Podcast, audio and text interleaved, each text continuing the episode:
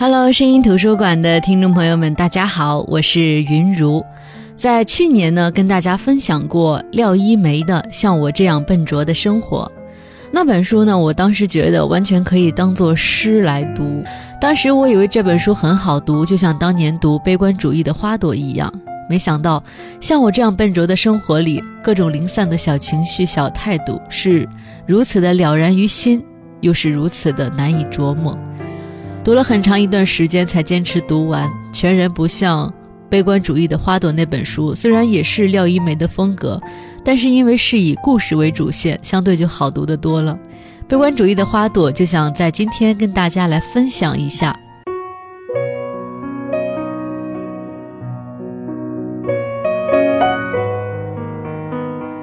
《悲观主义的花朵》这本书是廖一梅的小说。很薄，小小的一册。我买的这本呢是二零零八年出版的。故事中的主人公，我就是加引号的我，名字叫陶然，喜欢一个比他大二十岁的男人陈天。那么陈天是一个作家。当十八岁的陶然遇上陈天的时候，就被深深的吸引了。可是那个时候，时间像是一道无情的河流，横亘在他的面前。青春的陶然还是有了属于那个年纪的女孩。该有的校园爱情，她的男朋友叫徐晨。然而，这段恋情不到两年就结束了。当陶然不断的对生活感到悲观的时候，他又再次见到了陈天。当二十七岁的陶然躺在床上，想把自己完全交给陈天的时候，他没想到陈天仍旧说了那句话，那句在陶然十八岁那年就听过的话：“你还是个幼女。”那个时候，陶然不明白。难道时间仅仅是陈天脸上的皱纹、头上的白发吗？对于陶然来说，时间就没有流逝过吗？我记得曾经有人说过，说老男人对于二十出头的年轻姑娘，基本上是没有什么抵抗力的。而且男人越上年纪，四十多、五十多，在二十出头的姑娘面前，就像一只狗，赖皮、贪心，总是希望伸出舌头舔你。在思想阅历、成长经历与他们相近的老女人面前，肯定是一副坐怀不乱的正人君子模样。男人对年轻女人的渴望，与女人对带露玫瑰的喜爱是相同的，是一种本能，也是对完美造物的致敬。当然，这句话呢，是我以前看过的某一本书，好像是连岳所说的一段话吧。他还说过，说任何男人，尤其是老男人，说起家里的那个他。或者曾经的某段风流韵事，一定会说：“哎，都过去了。”其实是因为他说的那个女人二十几岁的时候，早就已经过去了。这本书里说的陈天，没错，他比陶然大二十岁。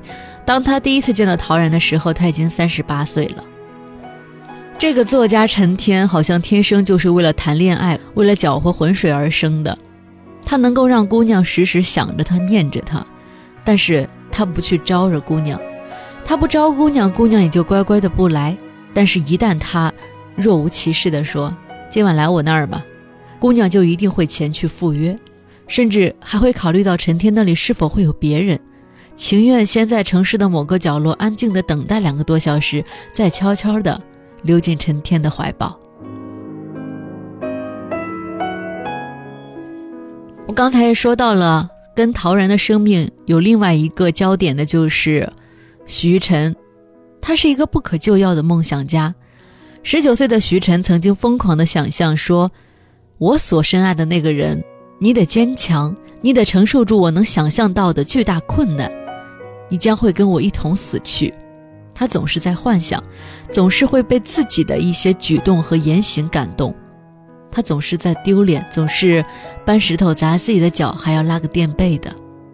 但是徐晨似乎还是快乐的，他不像陈天为恋爱而生，但是呢，徐晨他是天生的为恋爱痛苦，也让别人痛苦。徐晨的姑娘也算多，但是徐晨的姑娘似乎都挺快乐的。起码徐晨不仅能像陈天似的说点酸牙的恶心情话，还能在过节时的跟批发似的买一堆高档的化妆品派发给姑娘们。享受姑娘们的满足，不像陈天送了香水给姑娘，反而告诉她，来找我的时候就先别用。也只有陈天会安排这个姑娘刚走，那个姑娘又来，估计床铺还是温热的。不过陈天已经趴在床上，细心地剪去了姑娘落下的头发。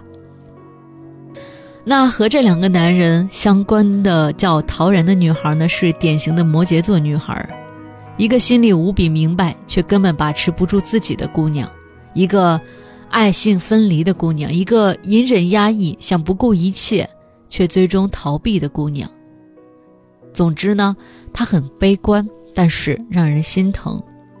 或者陶然，他实际上是缺乏父爱的，这个不是说笑，因为似乎整本小说里都没有提到陶然的父亲，偶然提到家人也都是母亲和姐姐，家里似乎好像没有年长男人的气息存在，所以说他和陈天的纠葛是必然的，他也不自觉地掩饰自己情感的习惯，这些呢，就是让他和陈天的感情崩盘的必然。有时候我在想，是怎样的力量让他能够允许自己爱的男人身边轮流躺下不同的女人呢？有人说这本书其实讲的就是大龄文艺女青年爱上老男人的故事。从我刚才讲的故事脉络上来说，也确实如此啊。但是奇怪就奇怪在为什么能够引起这么多人，而且绝大部分是女性的共鸣呢？可能就是因为这类。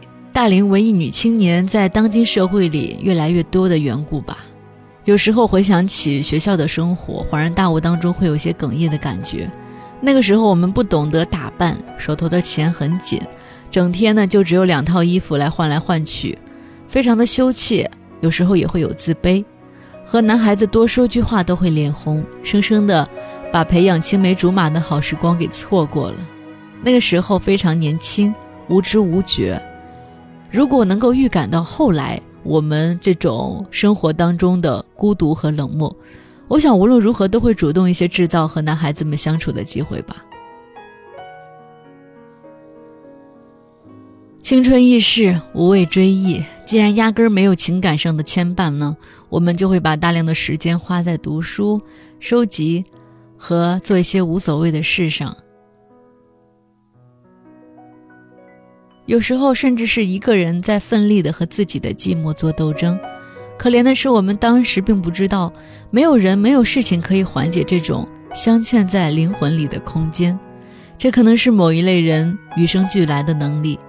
自我抗争的能力越强，自我伤害的能力也就越强。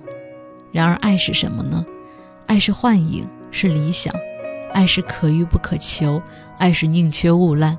爱是不断让步，不断放低身段；爱是包容，全心包容，一切包容；爱是无声无息，无因无由，无怨无悔；爱是我最恐惧的东西，爱是我最不擅长的东西，爱是让我疲惫的东西，爱是把我一点点变成今天这个样子的东西。爱会让你卑微，爱会让我胆怯，爱是我的梦寐以求，爱是你的求之不得。我希望，我希望死后。葬身有地，在璀璨的时刻想见暗淡，在繁华的时刻想见没落，在喧嚣的时刻想见寂静，在热闹的时刻想见分离。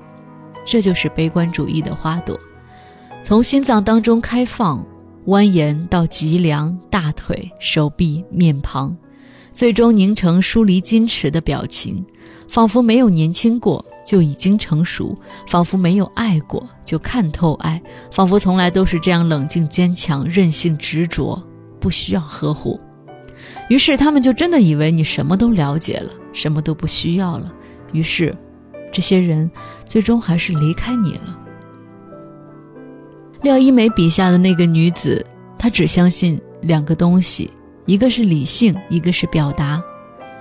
叔本华曾经说过：“对于人类来说，最好的安慰剂就是知道你的痛苦并不特殊。”借助于这种理性的认识，廖一梅的主人公陶然寻求到某种心理平衡。不过，安慰只是安慰，是结局来临前放出的烟幕弹，它仅仅能镇痛，却不能根本的消除痛苦的来源。好的，我是云如，这里是声音图书馆。我们现在正在分享的这本书呢是。廖一梅的《悲观主义的花朵》这首歌之后呢，我们接着回到声音图书馆，继续来分享这本书。已经决定好了，做个做梦的人，一个不切实际的人。就算青丝变成了白雪，皱纹也渐渐爬上曾经光滑的脸庞。就算心里的梦永远不能实现，希望我是特别的，拥有神奇的力量，因为在很久以前，有一种不能忘记的声音，它将我唤醒，带领我穿越现实的迷雾。在哪里我才找到真正的自己？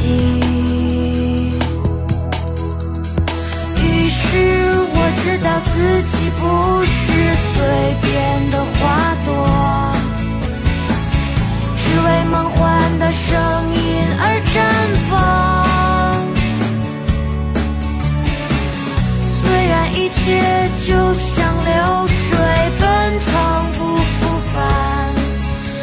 些声音不会枯萎。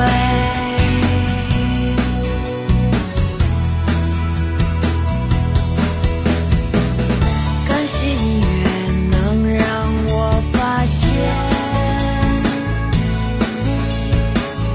一个更加完美的世界。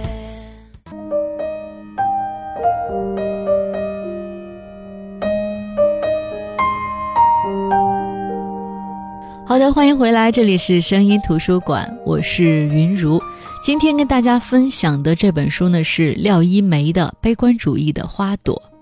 这本书讲的故事其实并不复杂，主人公陶然呢是一个睿智深思、略微离经叛道的女孩，还有那个满脑子幻想、沉眠于爱情美梦的偶像作家徐晨，另外一个呢就是深沉老练、天生多情的呃老男人陈天。三个人之间发生的林林总总，即便不读书，我想经过我刚才的介绍，你也能猜上个大概。再加上陶然周围有一群愤青文艺青年朋友的插科打诨，这就是整个故事的框架。看上去平庸的情节，在廖一梅的笔下其实是熠熠生辉的。重点不在情节，在于那些思维的火花，在于廖一梅极富内倾性的自语式的表达。所思所想，全都由第一人称来娓娓道来。我想跟大家分享这里边的一段文字，也是打开书第一页的文字。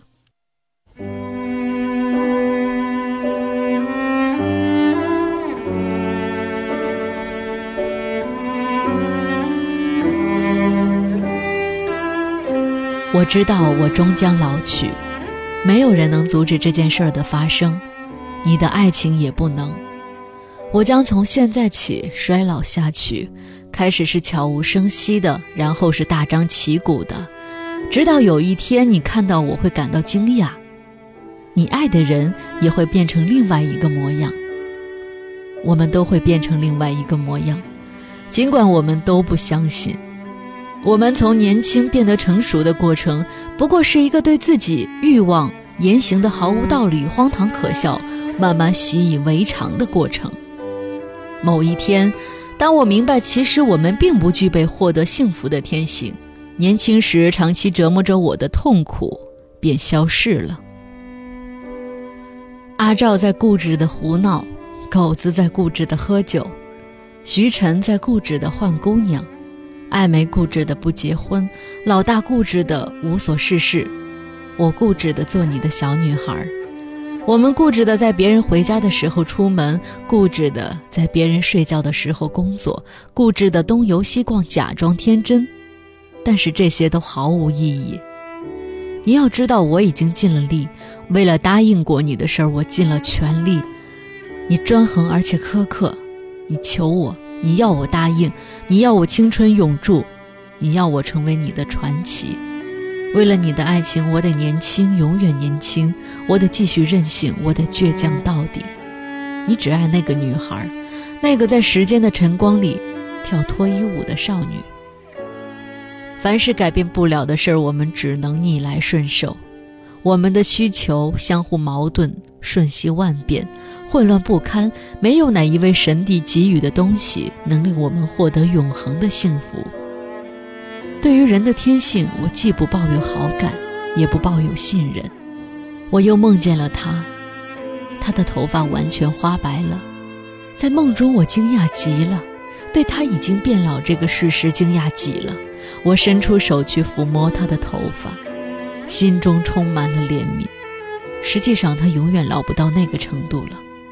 九个月前，我在三联书店看到陈天的文集，翻开首页，竟然有他的照片。陈天从不在书上放自己的照片，不过现在不需要征得他的同意了。我看着照片上的那张脸。鼻子、眼睛、嘴唇、下巴，这个人似曾相识，仿佛跟我有着某种联系。那感觉就像我十八岁见到他时一样，但是具体是哪种联系，却又说不清。我买了那四本书，用书卡打了九折。那天晚上我一直在读那些书，黎明破晓之前，他出现了。我在熟睡。我看见自己在熟睡，他紧贴着我，平行着从我的身体上方飞过。他的脸和我的鼻尖近在咫尺，他如此飘过，轻轻地说：“我是陈天。”好像我不知道他似的。的确，那张飞翔的脸看起来不是陈天，仿佛一个初学者画的肖像，完全走了样子，特征也不对。但是我知道那是他，除了他别无他人。陈天曾经多年占据着我的梦境，在那里徘徊不去。此刻，在北京的午后，在慵懒的、刚刚从夜晚中苏醒的午后，在所有夜游神圣的清晨，在没有鸟鸣、没有自行车的叮当声、没有油条气味的清晨，我想起他，想起吸血鬼，想起他们的爱情。我试图谈起他。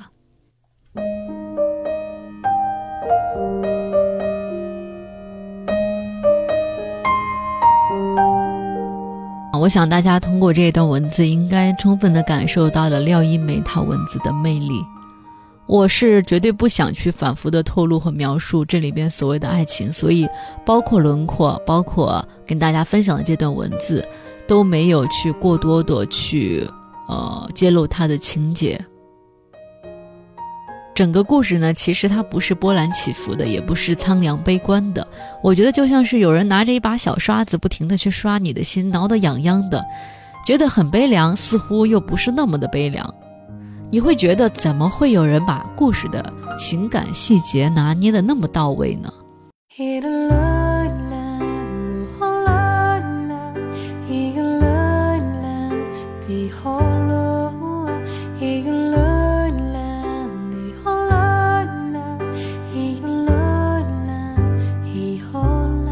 好的，这就是今天的声音图书馆。今天给大家分享的这本书呢，是廖一梅的《悲观主义的花朵》。当花朵都开始悲哀，世界还有什么值得期待？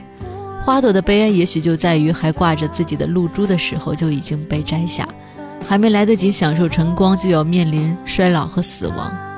但是花朵的悲哀也许反而在于，明明年轻美貌，却如此隐忍，只能默默的等待。那个比自己年长二十岁的男人的到来，但是我觉得悲观主义在这本书里纵然是根深蒂固，但悲观主义的花朵终究会在最后绽放的，绝美，但是也绝望。好的，我是云如，这里是声音图书馆，各位晚安。